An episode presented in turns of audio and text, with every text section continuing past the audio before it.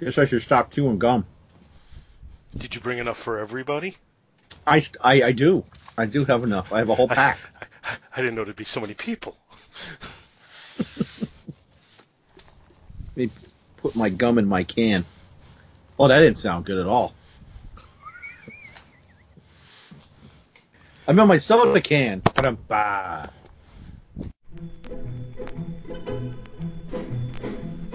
And now, it's time to sit back and enjoy the Two True Freaks Internet Radio Broadcast. Stop it!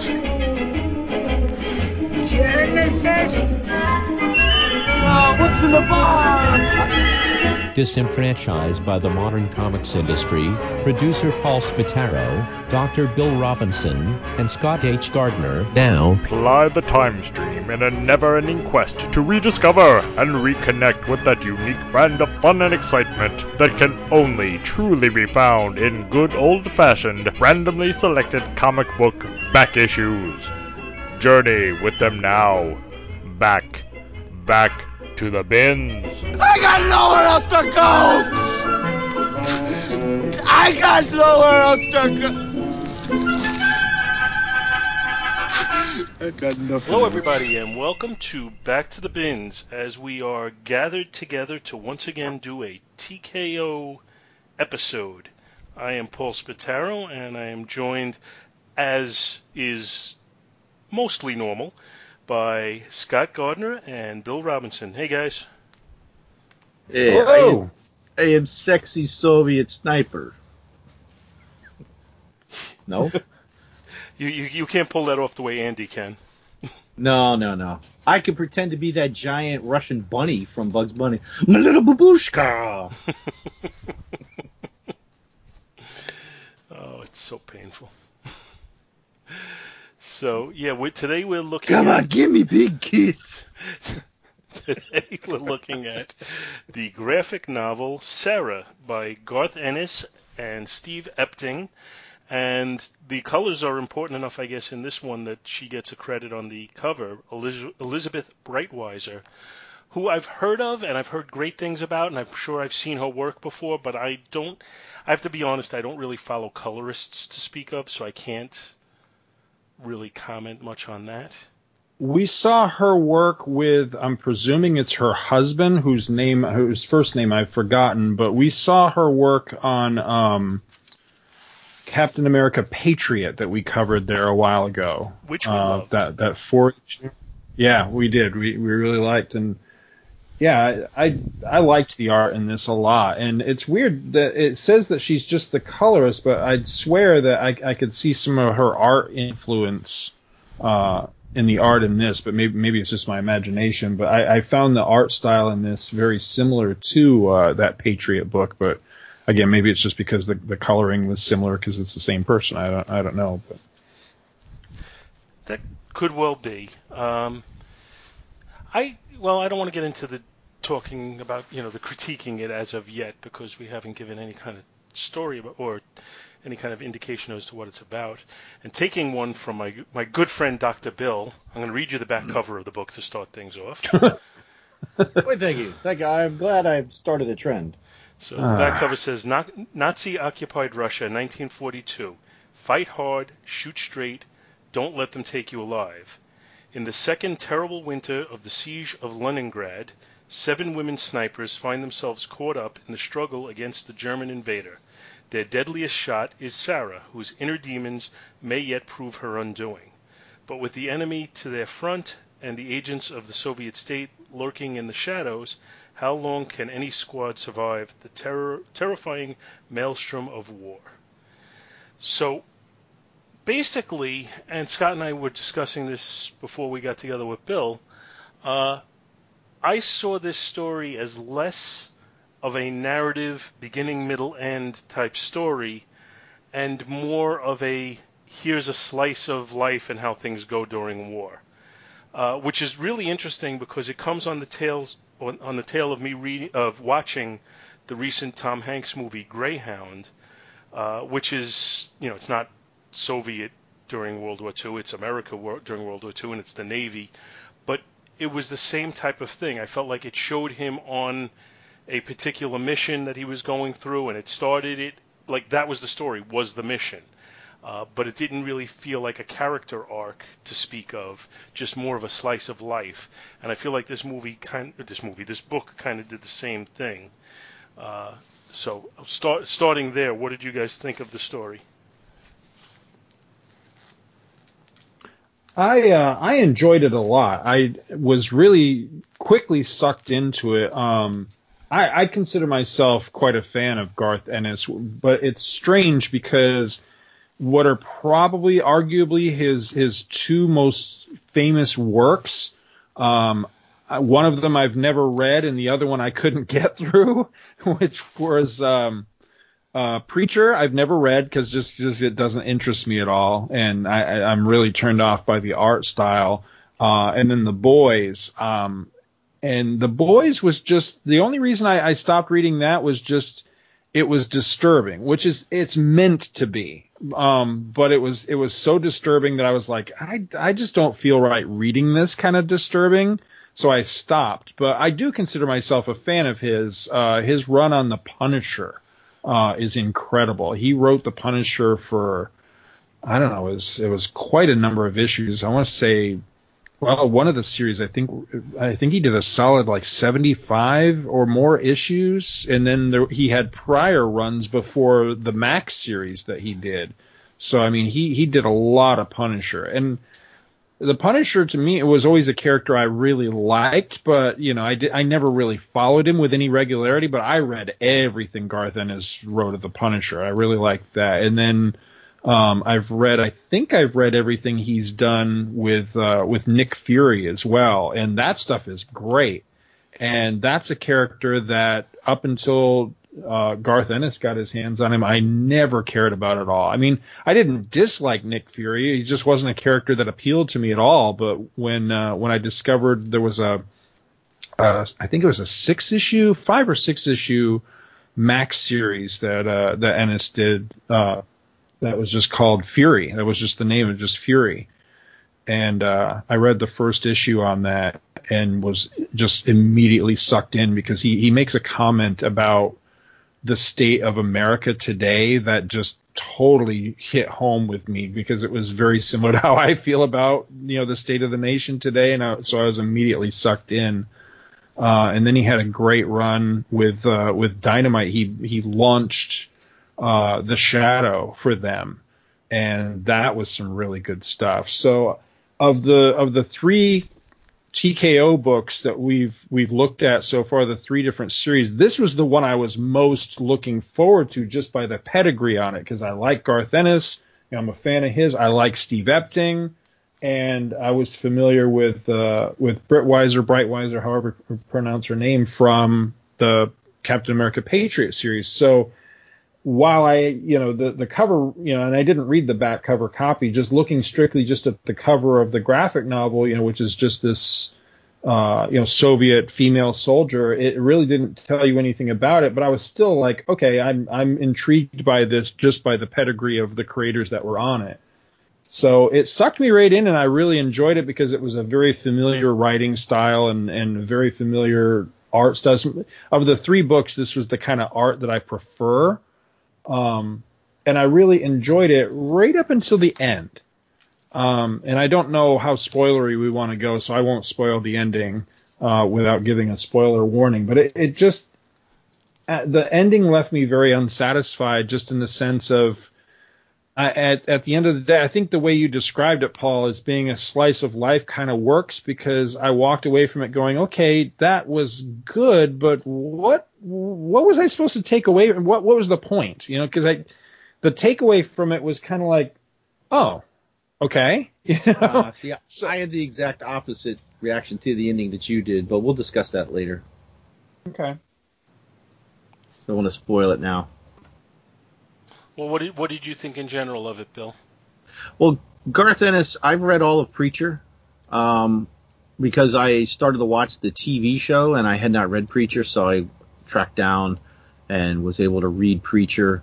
Uh, other than that, the only thing I think I had seen Garth Ennis uh, or read of any of his was the Ghost Rider series that he had done, and maybe a odd or two issue here. I hadn't really the the the biggest run of his I've read is is Preacher.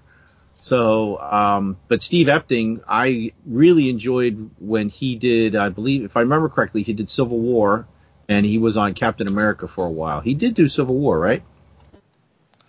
Uh, I'd have to look that up. I'm not sure about that. I know he did a, a, a long stint on the Avengers.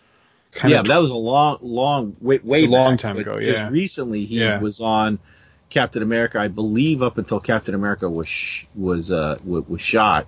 Yeah, I think he was working. He got better. Yeah, I think he was working on Cap during the Brubaker stuff. Yeah. Um. Yeah, I'm pretty sure he was. Yeah. Let me look here. I'm looking at. So I don't I, remember. I found I, I don't dislike his artwork because I agree with you. It's kind of that that style, that nice clean style that I generally like.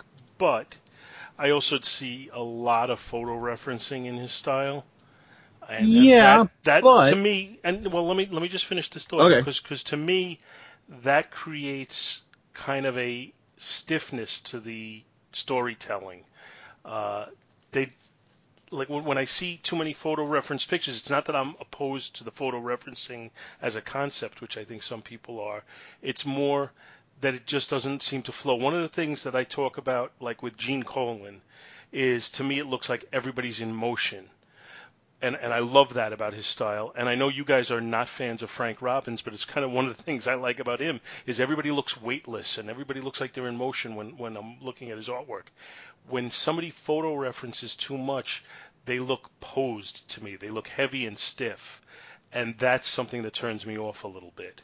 And I don't didn't see it a lot, quite frankly, in this particular book. So...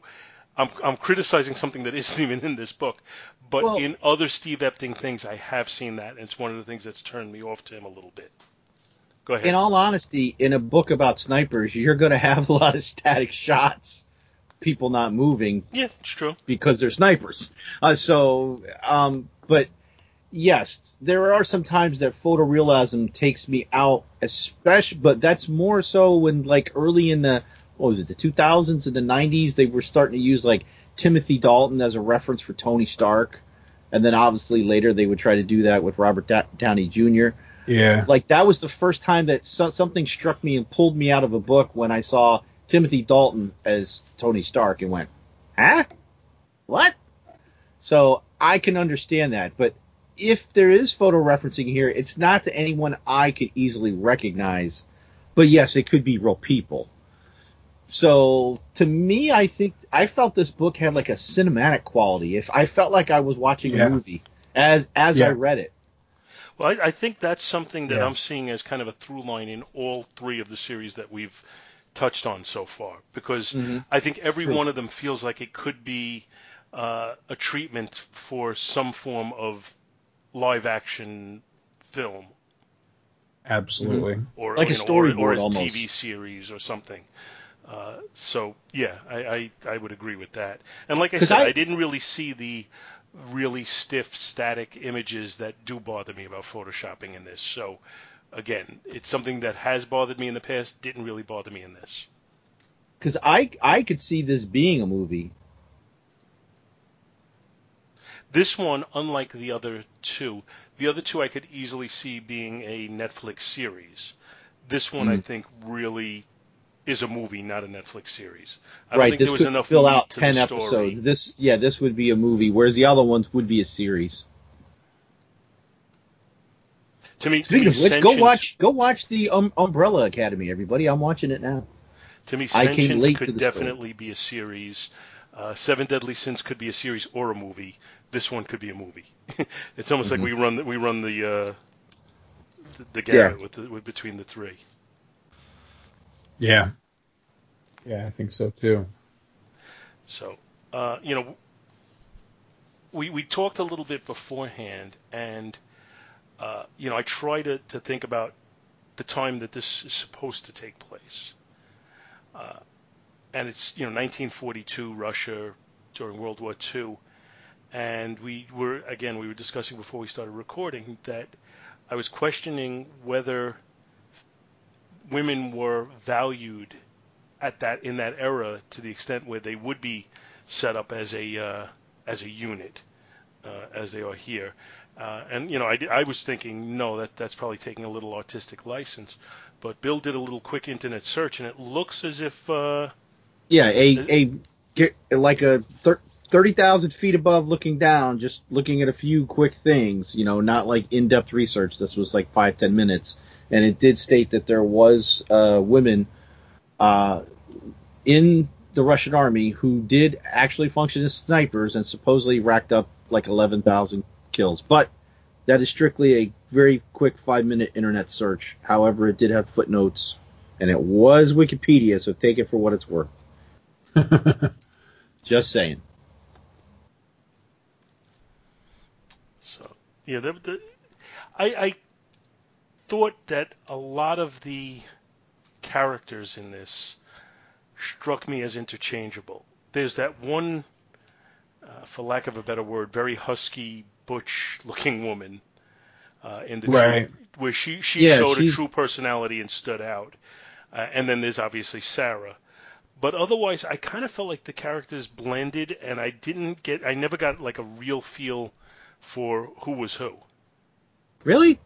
I mean, well, because Sarah's like the grizzled, cold, like she would be. Uh, well, you, she finds out you find out something about her towards the end of the book that happens that kind of shows you why she's kind of steel-hearted and also very. Um, she's not buying the party line, because you also have like a like a like a Soviet. Uh, what did they call them? The Politburo officer, like like the, yeah, the propaganda officer, officer. Yeah. political yeah. officer. Yes. Yeah. So so there's yeah. there's like that woman, and you just like, oh god, she's like she's like a Russian Karen, you know. oh the mother, oh the motherland, oh come on, Russia, go go go, yes yeah, get out there girls, yes we'll tell them how great. Oh, shut up. Just somebody shoot this woman. She she is a bit of a Karen, to use the expression that's become popular recently. Uh, yeah. But she she didn't strike me, despite the fact that she's such a great marksman and, and all of that, she did not strike me as a Mary Sue. Who, Sarah? No, no. And that's, well, can't really say. Yeah, I mean, I, I you know what? I almost, oh, I, see, I, I don't want to spoil it yet. Yes, she comes off as a Mary Sue... the beginning and middle of the book, and um, but let's talk about another character, uh, the red-haired girl, the one who was in this but didn't really have the killer instinct and was probably going to get somebody killed, if not herself. Like, she really shouldn't have been there. I can't remember her character's name off the top of my head. The red-haired in, in the oh okay yeah. in her squad, the one that you know right. She really didn't have it in her to be. What they were doing, although she, well, again, it's hard not, not to spoil like the last episode. Uh, the last. Are you issue. talking? Are you talking the one that she was often talking to and kind of butting heads with? No, no, no, the other one, because that was like oh, the, the blonde. Young, it was the young. It was the redhead. The young I, girl that liked the, the young girl that liked the dogs. That was upset. Oh that the yeah, dogs, yes, it, yeah. exactly. I feel bad that I can't remember yeah. everybody's name, but I read it so quick. And then I didn't. Well, it is it is a quick it is a quick read. I was surprised by that because when I when I sat down to read it, um, I know, you know I, I thought it was going to be a slog, but it was like, oh man, I went right through this. I, I didn't. I wasn't expecting the slog, but I, I thought, you know, okay, this is going to be a meaty read. You know, this is going to take an afternoon type of thing. And I, I read it, and I, I don't know, it wasn't very long, an, an hour maybe mm-hmm. at most. So it really kind of surprised me that it was such a quick read, but.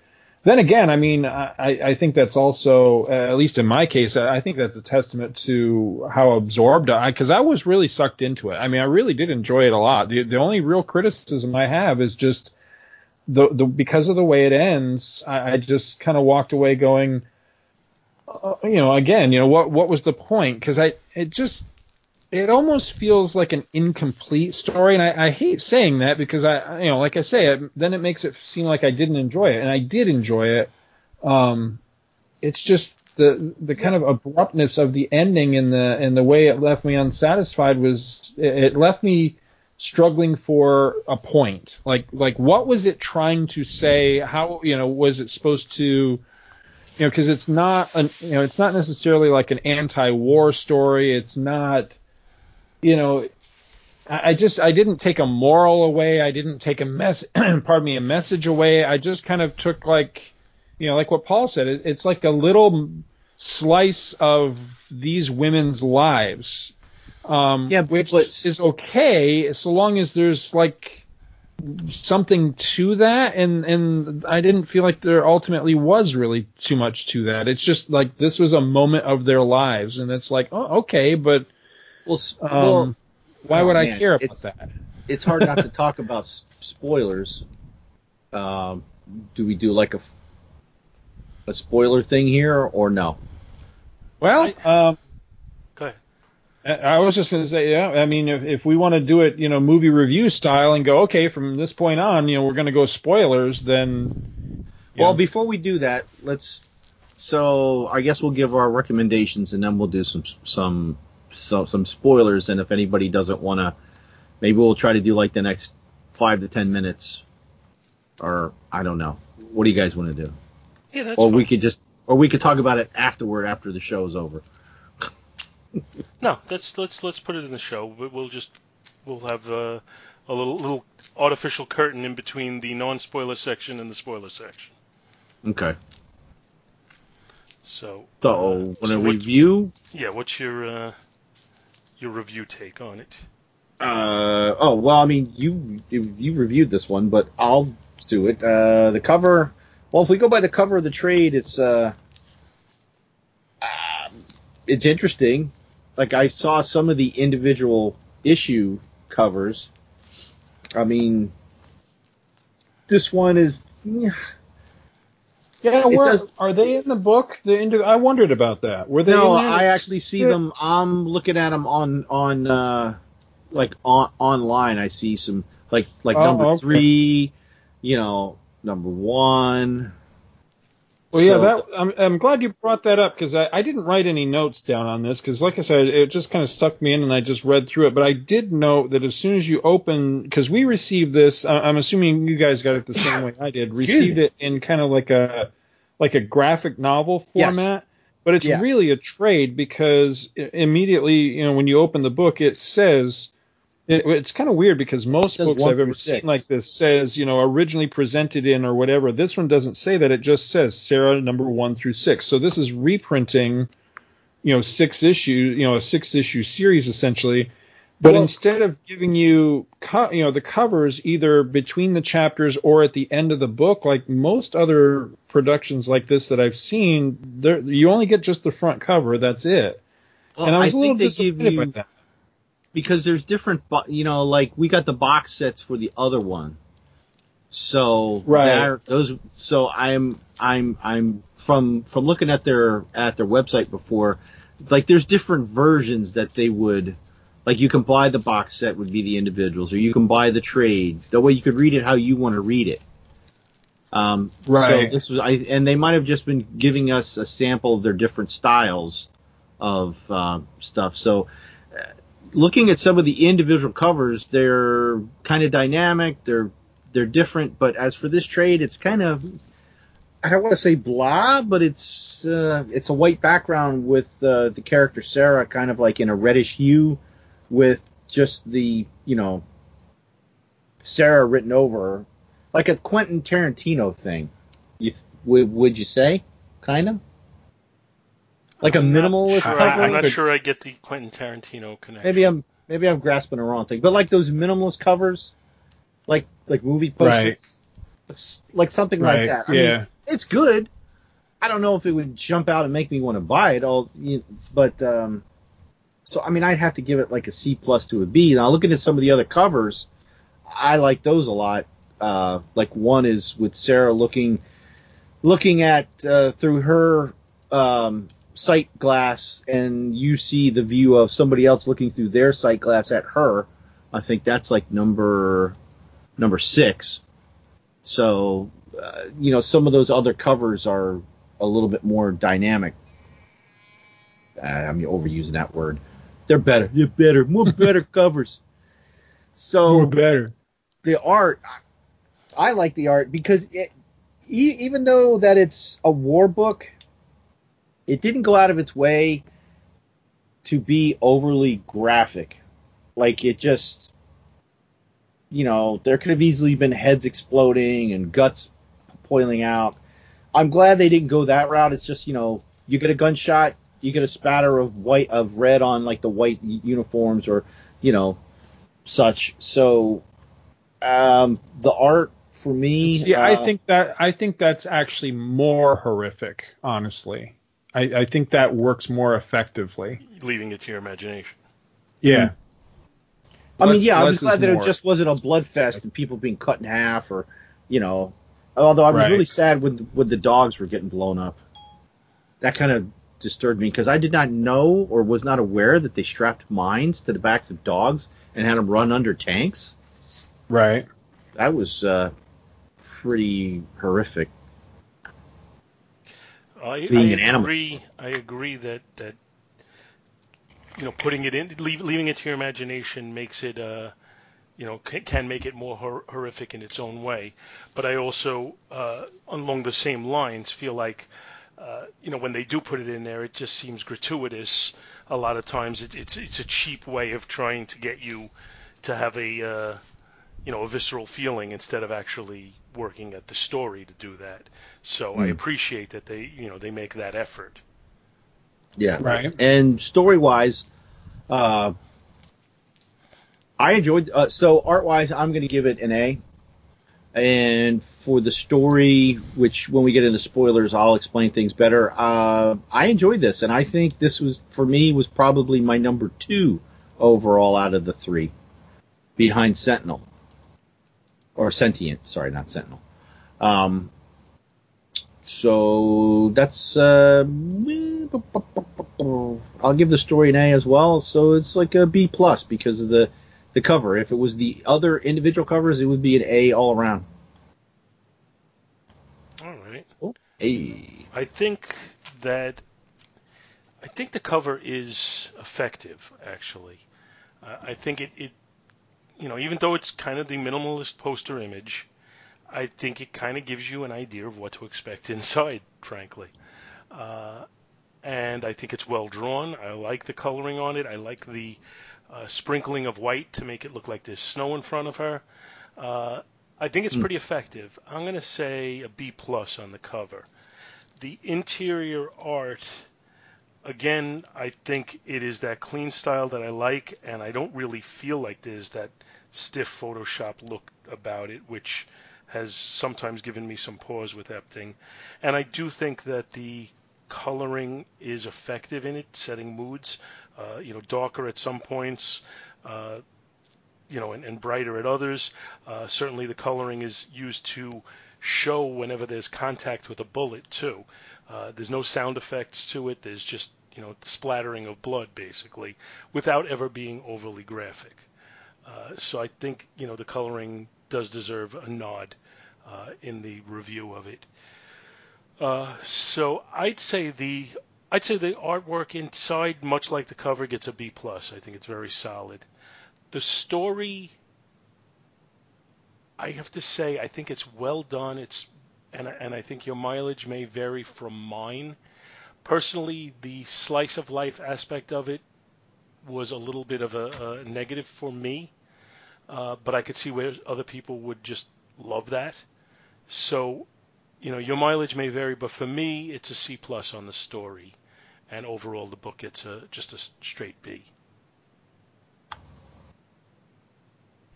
Okay. Uh, I think I'm with you on uh, on the cover. I, I kind of for this for this particular story, for this presentation, for what this actually is, I think this cover is actually really effective. Um, you know, it's it's a battle.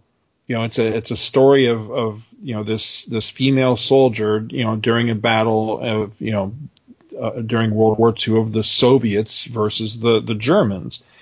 And so, I, you know, the stark white, you know, featureless background representing winter, and then, you know, this red female, I mean, literally colored red, you know, the, the, the you know, predominant coloring on her being red, um, you know, with flecks of snow, you know, all through her figure. It just, it, it is a really effective image. Now, I don't know that it would necessarily sell it to me. You know, like if I saw it on a on a shelf somewhere or something, I don't know that it would necessarily, you know, make me want to, you know, snag it down off the shelf. But uh, you know, which ultimately I, I feel like is, you know, what a cover is meant to do. It's meant to grab you, you know, and, and go buy me. I, I don't know that it necessarily does that, but it is very effective an image, you know, nonetheless. So um, I, I think I'd go a, I think I'd go a straight up B um, on the cover, because I, I do like the way it's presented. Um, the interior art I really like. Um, I think it's very effective, but some it, it's weird because it, it's this strange dichotomy between, um, you know, being very gritty. I, I don't want to say dark and gritty because it's not necessarily dark. Um, it's very gritty. It's very realistic without being gory, without being, you know, overly blood and guts, that sort of thing. Um, yet it also, I think because of the inking style, looks a little, um, I don't know. It's, it's hard to describe. I'm trying to find the words to describe it. It's, it's a little light, if you know what I mean. Um, which I think takes down a peg the effectiveness of the the grit and realism of it. Although there are some some uh, parts of this that are just, I mean, just amazing. Um, I wish the pages were numbered because the the sequence where the um, I don't know what his rank was, the the colonel, captain, whatever this guy was, the new guy that came in. Where, where Sarah was about to speak up and tell him that he was full of shit. That whole sequence, I'm looking at, so well done, um, because the, the picture of the campground there, I, I think Paul's right. I think this is an actual photograph uh, integrated with comic art. Like, like the two are kind of blended together, but it's so effective that it, it takes you a minute to kind of realize that. Um, so it's not necessarily so much photo referencing as it is using a photo, like uh, what I'm assuming is a real photo of the, you know, of uh, a, a Russian camp from this era, you know, integrating that into the story very effectively. And it really, it blends. It's not like the old, you know, Marvels in the seventies when they tried to, you know, integrate, you know, photographs into a Fantastic Four story or something, and it just stood out and looked really bad. I mean, this blends so well that it, it took me a minute to realize that, hey, I think that's actually a photograph. You know, it, it's really cool, and I like that. It's it's very effective. Um, but yeah, it's the the art. I really like the art, but it, it's this strange dichotomy between kind of light and airy with the inks, um, and then gritty and realistic with the subject matter. And so that that's a little bit strange in some instances, but overall I really do like it. And I think a lot of it was just because it's more in my comfort zone. It, it's more the comics I'm used to, you know, having read, um, you know, the Epting's Captain America run, for example. I mean, cause this really reminded me of that, you know, especially the, the, the World War Two battle sequences, you know, the flashbacks with Cap and Bucky, you know, in World War Two and stuff like that. I mean, I, I almost expected Captain America to show up in this, you know, or um, at least just, uh, I didn't mean so much of that stuff. Or at least the Guardian, right? Yeah, exactly. Yeah, it just it really did remind me of that stuff uh, very, very much. So, you know, art wise, I think I'm going to go. Uh, I think I'm going to go an A minus on the art because I really did dig it a lot. I think I just. I'm, It's something about the inking on this. I, I don't know. Is he inking himself? Is this? Uh, is there any? Yeah, it just says art for Steve Epting, and so I'm assuming he's inking himself. So maybe that's the issue, or maybe it's the printing process. I don't know. Although I, I think the the presentation in this is beautiful. Again, you know, the the t- I've really been struck by the quality of these T K O books. I really like the paper they're printed on. Um, I really like the way this stuff looks. That was um, one of my and then only, story. That was. What's that? I had a hard time making sure I wasn't skipping pages again with this one. I had to right more yeah. so being a trade because I'd flip. I'm like, wait, this doesn't make sense, and I have to stop and slowly, you know, pinch the papers through my fingers and go, all right, there's another picture in here. All right, there's another page. There's two pages I missed. So that that was the only thing that, you know, that was uh, minor, minor quibble. The the one woman, have you either of you guys read Ennis's um, Punisher run, the I, I the uh, the Max stuff? Now, do you remember in in the Max run, there was uh, you remember the the guy? I can't remember what his name was. As as the story originally started, there were those two agents. I, don't, I can't remember if they were C I A or what they were, but they were they were observing uh, Frank Castle. And then the male guy, he ended up, the mob caught him and they cut his they cut his balls off. Do you remember that? Uh, Only no, I didn't read that. And the, the guy the guy that did it, he was this just like chisel faced. He he actually looked a lot like uh, he looked a lot like Jack Kirby, frankly, but he looked like a like a like a exaggerated version of Jack Kirby, almost like um, if you remember uh, Terrible Turpin from Superman comics or from Superman the animated series. Mm-hmm. He kind of looked like him, but like imagine Terrible Turpin as a bad guy, and that's what this guy looked like. Well, he ends up getting killed, and then way later in the series, you meet his sister, who looks just like him, as if it was him in drag, and she's just horrible looking. I mean, she's this big, I mean, you talk about butch, she's this big, ugly butch powerhouse, like mob enforcer woman. And that's what the the woman that you were talking about in this story, and one of the sn- the female snipers, the one that really got off on the torturing the prisoners. Yeah, she reminds me so much of that character that I almost wondered if it was a nod to that character, because they actually look very similar. But kind of like I, Granny I, I Goodness. Don't know if it, no, not not quite. No. But she, she does. She really does look a lot like that character. So I, I was just wondering if that was some sort of Ennis callback to, you know, to that character in The Punisher. But um, anyway, I've gotten completely sidetracked myself. Story-wise, except for the way it ends, um, I really did enjoy this, and I, and I really did get sucked into it. I, I actually wanted it to continue. I was, I'd be much more satisfied with this if it if it ended with, you know, saying something like end of part one, or, you know, end of season one, or something like that. Um, so, you know, just strictly for the way it ends, I'm going to, I'm going to knock it down a bit. I'm going to say a B on this story, just because it, it did leave me a bit unsatisfied on it. But overall, I, I really enjoyed it. I think I'll, I'll go uh, an overall A on, on the whole package, because I, I did enjoy it. I, I got a kick out of it.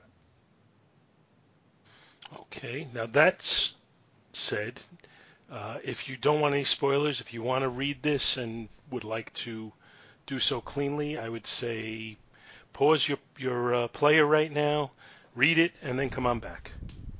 Because Bill and Scott are about to go spoiler crazy while, I, while I'm going to listen to most of it. Head to head. Mano y mano.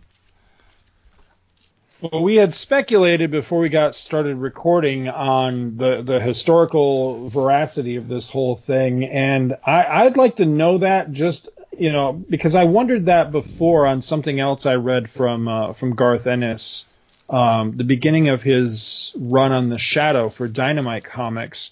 There was this whole thing that was giving history on um, the... You know, I, I believe it was World War One. I could be wrong. World War One, World War Two. I forget. I, I think it was World War One. Um, history on uh, a war between uh, the Chinese and the Japanese, and like all these horrible atrocities that have been committed, and you know the millions of people that have been murdered and everything. And and I was like, I've never heard any of this. And it got me to wondering, like, is this really true, or you know, is this, you know, he just made this shit up, you know, for the sake of the story, and it's and it's so, you know, it's presented in such a believable way that it seems authentic. I don't know, and I was kind of wondering the same thing with this, like, because it, it he in his writing he often presents in, in a way, you know, he writes in a way where it feels very realistic and very, uh, you know, authentic. But I don't know if that's because he's incredibly well-researched or he's just a great bullshitter. I have no idea, but one way or the other, I like this guy's writing style. I like I like what he's putting down, but this felt very real. You know, like this this actually could be, you know, a, a true presentation of of, a, of an authentic uh, thing that happened, you know, with you know with the Russian army, uh, you know, in World War Two. And I got a serious, I was getting a serious um, Black Widow vibe from the whole thing, which is, I guess, ultimately why I was very disappointed with the end of it. So we're in we're in spoiler mode now, so I'll go ahead and, and spoil it. Again, if you don't want to be spoiled on the way this story ends, because I do recommend that people go out and, you know, seek it out and read it. Um, it ends where she dies. She gets shot by this, the very sniper that they're trying to track down. And I was shocked and ultimately very disappointed in the ending. Um, I, I'm not sure. Again, I'm not sure what the point of all of it was. I, I don't. Is it meant to shock you because it's kind of a twist, almost a Twilight Zone-y ending because, you know, here she was the best of the team. You know, she was the best of the best. She'd had all these kills. She'd become kind of famous or infamous for being so good at her job of, of being this, you know, marksman sniper. And then she makes a rookie mistake and, and dies at the end of the story. And I'm like, wow, mm, really? That I don't know. What, what do you guys think? Well, I looked at more as as so – she sneaks out while everyone else is still asleep, and she goes out on her own, and she captures another German uh, soldier and uses him kind of as bait. Like, she sets him up to look like a sniper while she's sitting below him waiting for right. him to be shot. And he is shot, and then she kills the one that killed him, and then she in turn – and you you, you – it could be a rookie mistake. It could be hubris. And then she is, in turn, shot by the second sniper on the other side. So, right. But I, I looked at it not that she was more – I see, where I was surprised is that it did end this way, and it wasn't that she didn't win, but she sacrificed herself because as she's dying, she has that moment of clarity, whatever, where she sees all the surviving members of her squad. Because I, I think she felt that if they all went out, the rest of them were going to get killed sooner or later, one way or another. She had to go out and take this other sniper team out, take these sniper killers. Because they had already killed some of her group like the previous day, previous missions, using different tactics and different teams and airplanes and spotters. And they were picking them off. It, eventually, they were all going to be dead. So she goes out on her own, and she does that. And basically, I don't want to say gives herself up, but she, I don't think she expected to come back because we also get the revelation because early on in the story, she was trying to find out what happened to the village where she lived. And basically, she she she was told by the higher-ups, well, that village doesn't exist anymore. We believe the Germans raised it. Your parents are dead. Sorry. So, right. But at the end of the story, when she had gone to meet uh, Stalin, who apparently is kind of short. Oh, Paul, I don't remember you being that short. But uh, she meets Stalin, and she's in. Uh, she's somewhere like in the uh, in this um, in, in this building, and she overhears a discussion between some other higher ups who had been like ha- had their eye on her, and she finds out that they were concerned that she would find out what really happened to her village and her family because apparently and, and see this you're ta- talking about things that Ennis puts in is this is that is this a fact, is this just a story? Because I've never really heard of this, but I don't see where it'd be outside the realm of possibility that supposedly the Russian soldiers came in dressed as Germans in the village, harassed the villagers, and expected them to resist, and when they did not, they killed everyone in the village because they were supposed to be right. good Russians and resist to the last man and not help the enemy. And when she hears right. this, she's shocked by it. So I think at that point she had really lost her faith. That's why she's wanted was going to say, like, hey, you're full of shit to the guy that gets killed. You know, that it, there's so many things here at the end that pay off that were planted earlier on in, in the story. And I'll get to another one in a second. So I think she's lost her. She, the only faith she has is her family now is her squad. So she goes out to take, either she's going to die or she's going to take these people out, which she takes one out. She's shot. She's dying. She has the flash ahead, but then she comes back to her senses and goes, but that's only what can could happen. I need to make sure I take him out. And we get a we get a call back to earlier, like the first or second issue or chapter, when she was being trained by the other guy. They were putting grenades. They would take a grenade, put it under a body, pull the pin, have the body hold the uh, you know.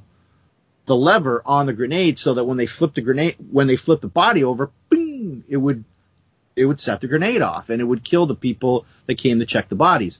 So as she's dying, she takes her grenade, she rolls herself over while she's bleeding out and sets a, sets a grenade under herself, because she's saying in her head, he's going to come, he's going to want to gloat, he's going to flip me over. And that's how, that's basically, you see him coming. You don't even see his face. You just see this, this shadowed figure coming through the trees, and you know that even though she's dead, she's won and she saved her squad. And that's why I like the end of the story. I do, because, I do agree with you on that. I think that's well done. I, I, I like that ultimately her sacrifice still serves the purpose that she was trying to serve. She didn't want yes. to die, but once she no. knew she was going to, she didn't let it be in vain. Yeah, and I, I don't think she felt there was any way else. I mean, I'm sure she didn't want to die, but if this was what it was going to be, she wanted to die saving, because she couldn't save her real family because they were gone by her own country, supposedly, in the story. So she was trying to save the only family she had, and that's why I think it's a better story than you think it is, Scott. Have I changed your mind? Well, I mean, you've given me something to chew on that I, I hadn't really considered. I, I think part of it was, you know, listening to the way you explained it, I think you took something away from the story that, that I didn't, which was I thought that everybody else was dead. I, no, no, I must no. have she, misread she something snuck out, somewhere. She snuck out early uh, ahead of them. Okay. At least that's the way I read it. Because there was the – no, I, I guess you're right, because there was the battle where they did lose. There was a battle. Then they were, like, all sleeping or whatever. Yeah, because they then they lost hard. There was a lot of them that went down. That's right, because she says goodbye to some of the other ones at the end of the story. So, okay, yeah. Mm-hmm. I don't like, know. I, like, I mean – It, it makes it makes the ending a, a bit more palatable, I guess. But ultimately, I, I you know I still maintain that you know I, I wish it hadn't ended that, because I liked her character and I, I wanted to see more of this. I felt like there was more to her and more to be revealed about her. So it was kind of shocking to me when she just dies at the end of the story. Well, what really else could we have found out about her? I mean, she was the best at what she did. I mean, her family was gone. The only family she had. I mean, yeah, she could have got a happily ever after, but she gave up her happily ever after for everybody else. Right. She was like Charlton Heston in The Omega Man. Well, I mean, not, you know, not in real life. You know, not everybody gets, you know, the, the big, you know, heroic ending or, or the happily ever after, you know, especially in a war book like this. You know, you kind of expect, you know, that, yeah. that people aren't going to come to the happiest ending. So, yeah. That was my take. No, I, I, you make a good point. I mean, you make a good argument for it. It, it does make it a bit more palatable, I guess, you know, seeing it that way, that, you know, it's a shame that she died, but, you know, she did, you know, save the rest of the team and everything. And I, it makes sense of kind of the the vision or the flash forward that she has as she's dying, too, you know, that, that these other women will go on to, you know, to other things in their lives. And that shot, her sacrifice when, does matter. When she comes out of that um, out of that vision because she's laying down in the snow, like with her back in the snow, and like her eyes are starting to like bloody up, and you know her blood's all in the snow. There's like a lot more red in the snow because she's bleeding out after she wakes up, and that's when she's like, you know, he's like, oh, she says none of this is guaranteed. He can still kill them. Cancel everything to come with just three bullets. And he says he'll kick my body over. Hold on, I gotta put my glasses on. I can't read because I'm an old man. I could read, but I keep pushing the book away. He'll kick my body over, satisfy, satisfying his curiosity, see what's in the tree, and grunt with mild amusement. My variation on his theme, a story for the boys in years to come, with his benighted country far behind him. He'll go back to work on Lydia Vera Rena, unless I do what I set out to do. And this one was she's pulling the pin on the grenade, and she grunts and flips over and lays on the grenade. And then she says, I feel no pain, no fear, and now at last, no anger. Thank you is what what what I whisper. And then they cut to them in the in the back in the camp, and it says, sleep, little one. Sleep, sleep, you monster. Sleep, my darling friend. And then that's the last page when she's now dead, and the sniper is like in the trees behind her, coming to, you know, to, to gloat on his kill, and she'll get him. At least that's the now, way which, I read it. Which one does she consider to be her darling friend? I didn't get that either, because I, I didn't think, that's think the she blonde. really liked. Yeah, I didn't I think, think she that's liked the blonde that she butted hands, and I think the monster is the act that she says the monster is the the Russian uh, the political officer. No, I don't think so. I think the monster's that ugly, the ugly oh, one. Oh, yeah, yeah, yeah. That's yeah. You're right. Because I think she refers to her that way earlier in the story too. Yeah, that's right. So Sleep Little One is is the re- oh wait, she's there. I didn't even see her in there. All right, go to the next to last page. She's actually there, getting up in the dark. She's there in the background. See her with, with, with her guns over her shoulder. Hang on. That's right. I say I knew I saw her slipping out, and it, and it's in that panel.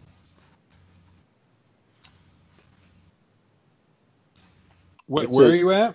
Where it says "Sleep, little one, sleep, you monster." She's there in, in the background. See her? Oh, she's, okay. okay. She's uh, she's got her wrapped guns guns o- over her, her her shoulder. Oh yeah, yeah, yeah.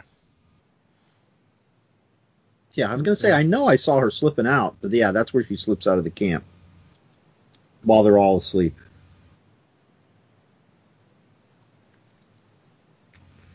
Yeah, I liked it. So there I we go. I, I, we spoil I like... all of it, but it's really good and you should go buy it. Yeah, I, I liked. I thought the characterizations were really, really well done. I, I, Paul, it's very quiet. I'm, I'm gonna, yeah, I'm gonna di- divert there a little bit because I kind of felt like there wasn't, there wasn't enough story to make the characterizations feel real. It just felt like, okay, I have to throw dialogue in here so that you can, you know, so you could tell one from the other, and ultimately that led to me not being able to tell one from another because I think I needed them to be in more narrative type situations where I'm kind of following them along on their journey instead of having them sit around the table talking or something like to that effect. It's one, you know, it's one of my, my complaints about the Brian Michael Bendis era is too much sitting around the table talking. It's and it's not like there wasn't action here, but I didn't think the action was accompanied by the dialogue. I thought the dialogue was between the action, uh, and it, you know.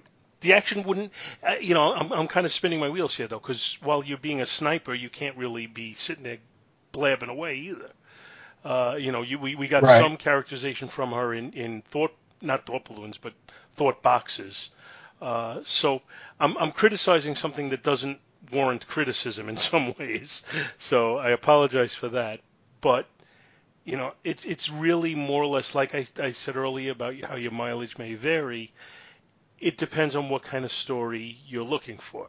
I have to admit, while I go for other things, and you know, you, you've heard us on the show, we've gone for a lot of different things, different genres and all, and I like varying off that every once in a while. Ultimately, I, when you when you go to the bottom line, I'm a superhero comic guy. So right. sometimes when we vary off that too long, then I start longing to go back to superheroes. I think a lot of readers today, uh, and a lot of people our age and, and younger and older, I, I think just a lot of people in general, uh, are more interested in, in, in widen, widening those parameters and not limiting themselves to superheroes. And again, as I've said, you know, you, you, you've heard us talk about books that aren't superheroes, things like Fearscape or even, you know, Sentient or... Uh, Well, Sentient seems to me to fit a little bit more in the mold. Uh, Seven Deadly Sins, though, is certainly not a uh, superhero-type book. And I like things that aren't, but when push comes to shove, I go back to superheroes. Mm-hmm. Oh, believe me, I, I totally get where you're coming from, and I'm I'm right there with you. Um, not long ago, I somebody tried to bait me into an argument on, on the internet because I... you know, dared venture an opinion of my own, which no. was... Somebody I, I tried to argue maintain, with you on the internet? I find that hard. You know, I shocking this revelation. Yeah, you know, I still maintain that Crisis on Infinite Earths is, you know, my favorite comic book story. And, uh, you know, I, I just put that out there, and this guy kind of took me to task over it, and he's like... And he rattled off a list of, like, fifty comic, you know, different comic titles...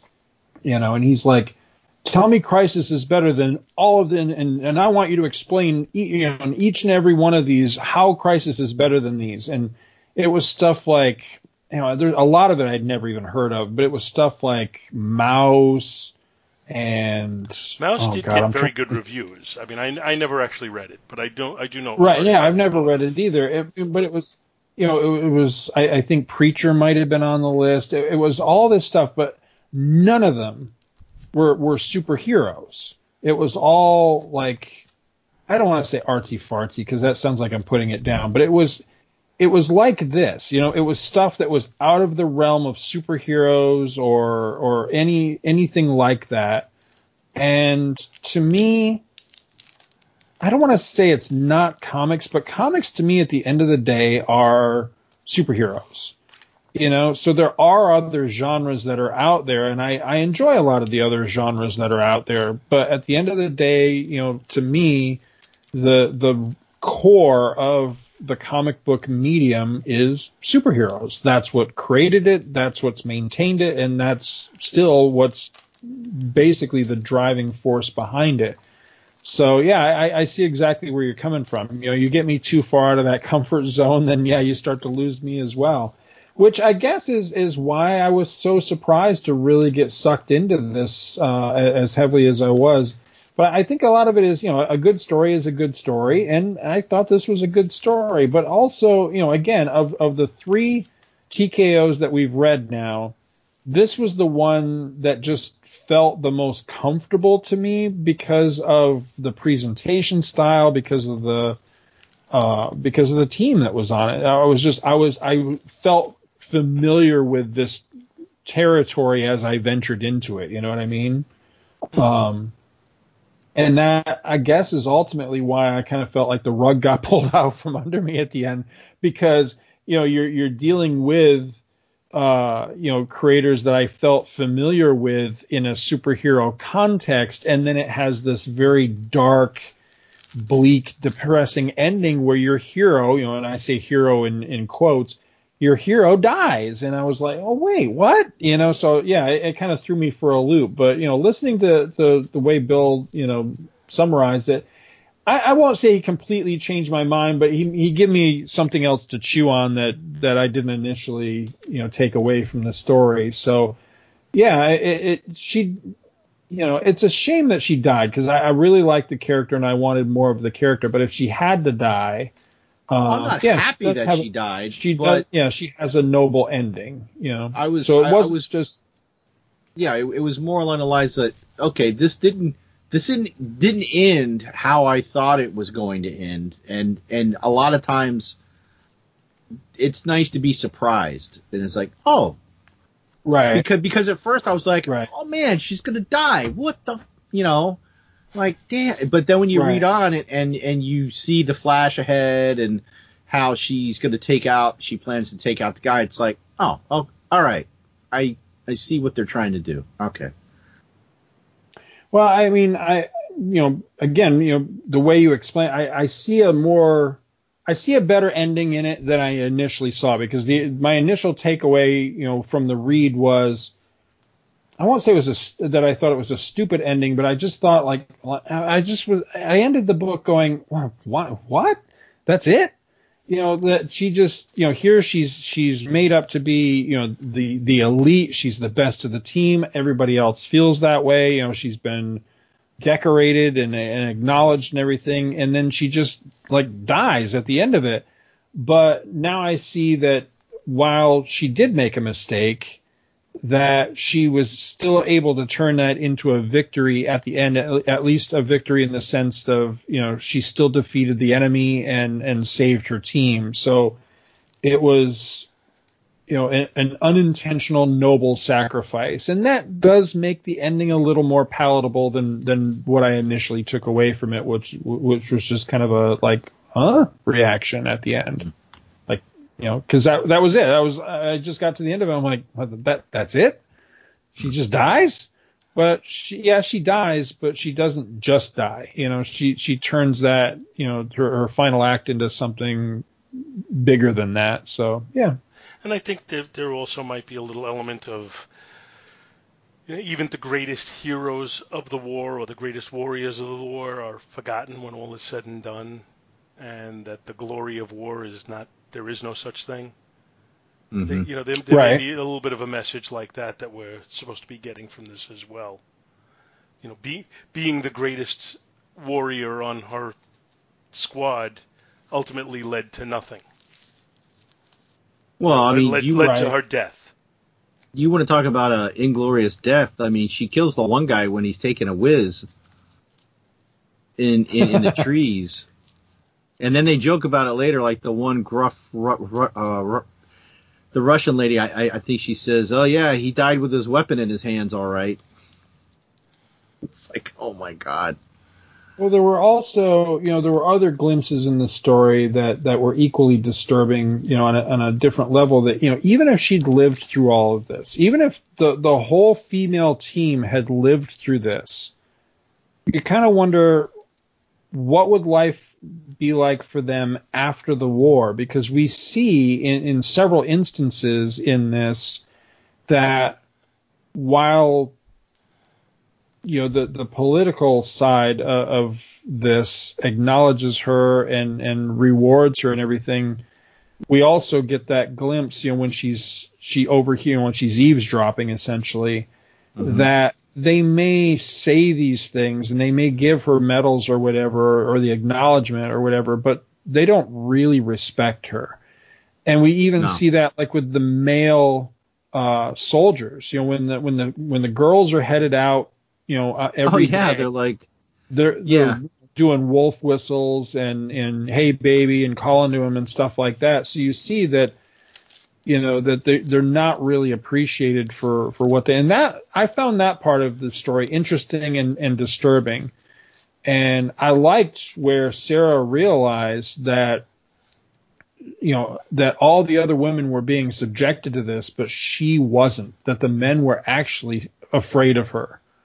And I, I liked that. I thought that was, that was interesting. So it was little character touches like that that made the character interesting and endearing, and again, why it was such a shock at the end that, oh, she she dead?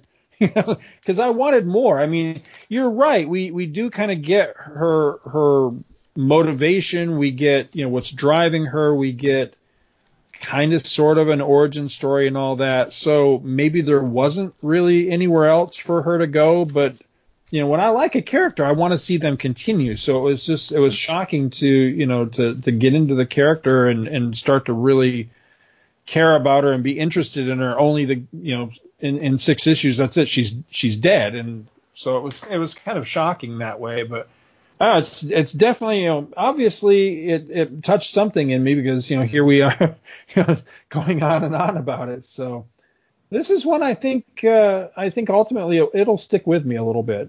Um, you know, and I, and I like those kind of stories, you know, where, you know, they, they give you something to chew on and, uh, and the whole thing will stick with you afterwards. So yeah, I enjoyed this. Um, you had rated, you know, Bill, you had uh, rated this, you know, versus the other T K O projects that we looked at.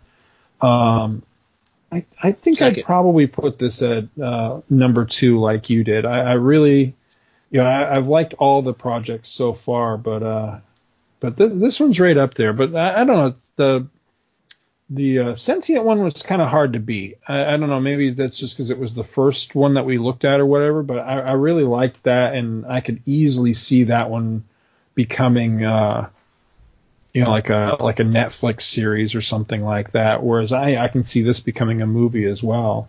Well, the, Sentient, the I would say, one. was the closest to mainstream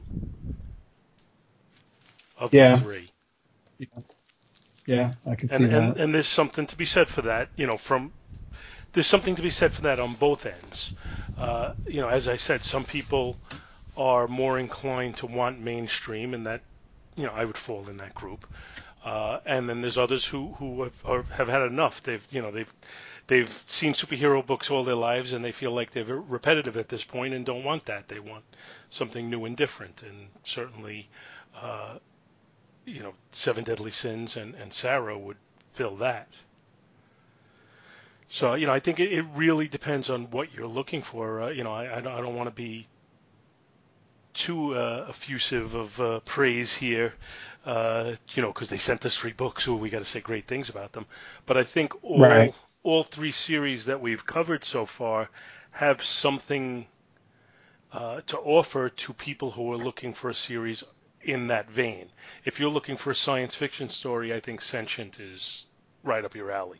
If you're looking for a Western, I think Seven Deadly Sins is right up your alley. And if you're looking for a realistic war story, I think that Sarah is right up your alley. I think they're all well done, and I think they all serve their purposes very well. I think uh, I, I get the impression that T K O really put together a plan with these books. Right. That yeah. It isn't just, you know, okay, here's here's here's an author that looks good. Let's let's let's run with it. I think I think they're trying to to be a little bit more, you know, uh, you know, for lack of a better word, planned out in how they're going to present their uh, their their books to. You know, reach the widest audience they can. Well, I know that uh, that Sentient is up for um, uh, an Eisner, uh, maybe more than one. I'm not sure, but I, at least one Eisner. I wonder how this is doing as far as, you know, accolades and recognition and everything. I haven't really, you know, I haven't really heard much about it at all. I think this was one of the the first releases that the company had, and I think that may be on the strength of the uh, creative team, knowing that, you know, they're going to get the most name recognition out of this particular team. Um, so I, I think this book was well received, and I but I also think that it's been kind of eclipsed by what's come out since. Uh, I, I think as far as the critic reviews, you know, I, I think they liked this, they were happy with this. But then it was like something new and shinier came along, and it was like, oh, I like that even more, you know, that kind of thing. Uh, so, you know, right. that's that's at least the impression I've gotten. Uh, but I, I do think this was well received. I haven't heard anything about any awards, but, you know, that could just be that, that I'm not in the loop on that. Cool. Well, that's all I got. Yeah, I think I think I, I've run out of comments myself. Bill, anything more? Shh, he's sleeping. Wouldn't be the first time. Bill? Billy. Don't be a hero. Oh, God, I was muted. Sorry. I, I'm sitting there going, I'm right here. What are you guys talking about? What? Did I, did I die? That's, I was like, oh, my God, I died on a podcast. I was I was going, Sarah, big bloodshot eyes. All right, you know, we've we've hit a milestone when Scott starts singing a song.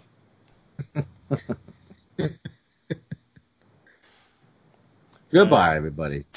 Yeah. They, oh, uh, what was it? What was her oh, uh, uh, code again? What are you, green? What are you, the Green Lantern? Yes. Oh, what's Ooh. the code? The code. The code, Paul. The code for the books the code and the is stuff swordfish. and the thing. Uh, the code is... Back, B T B.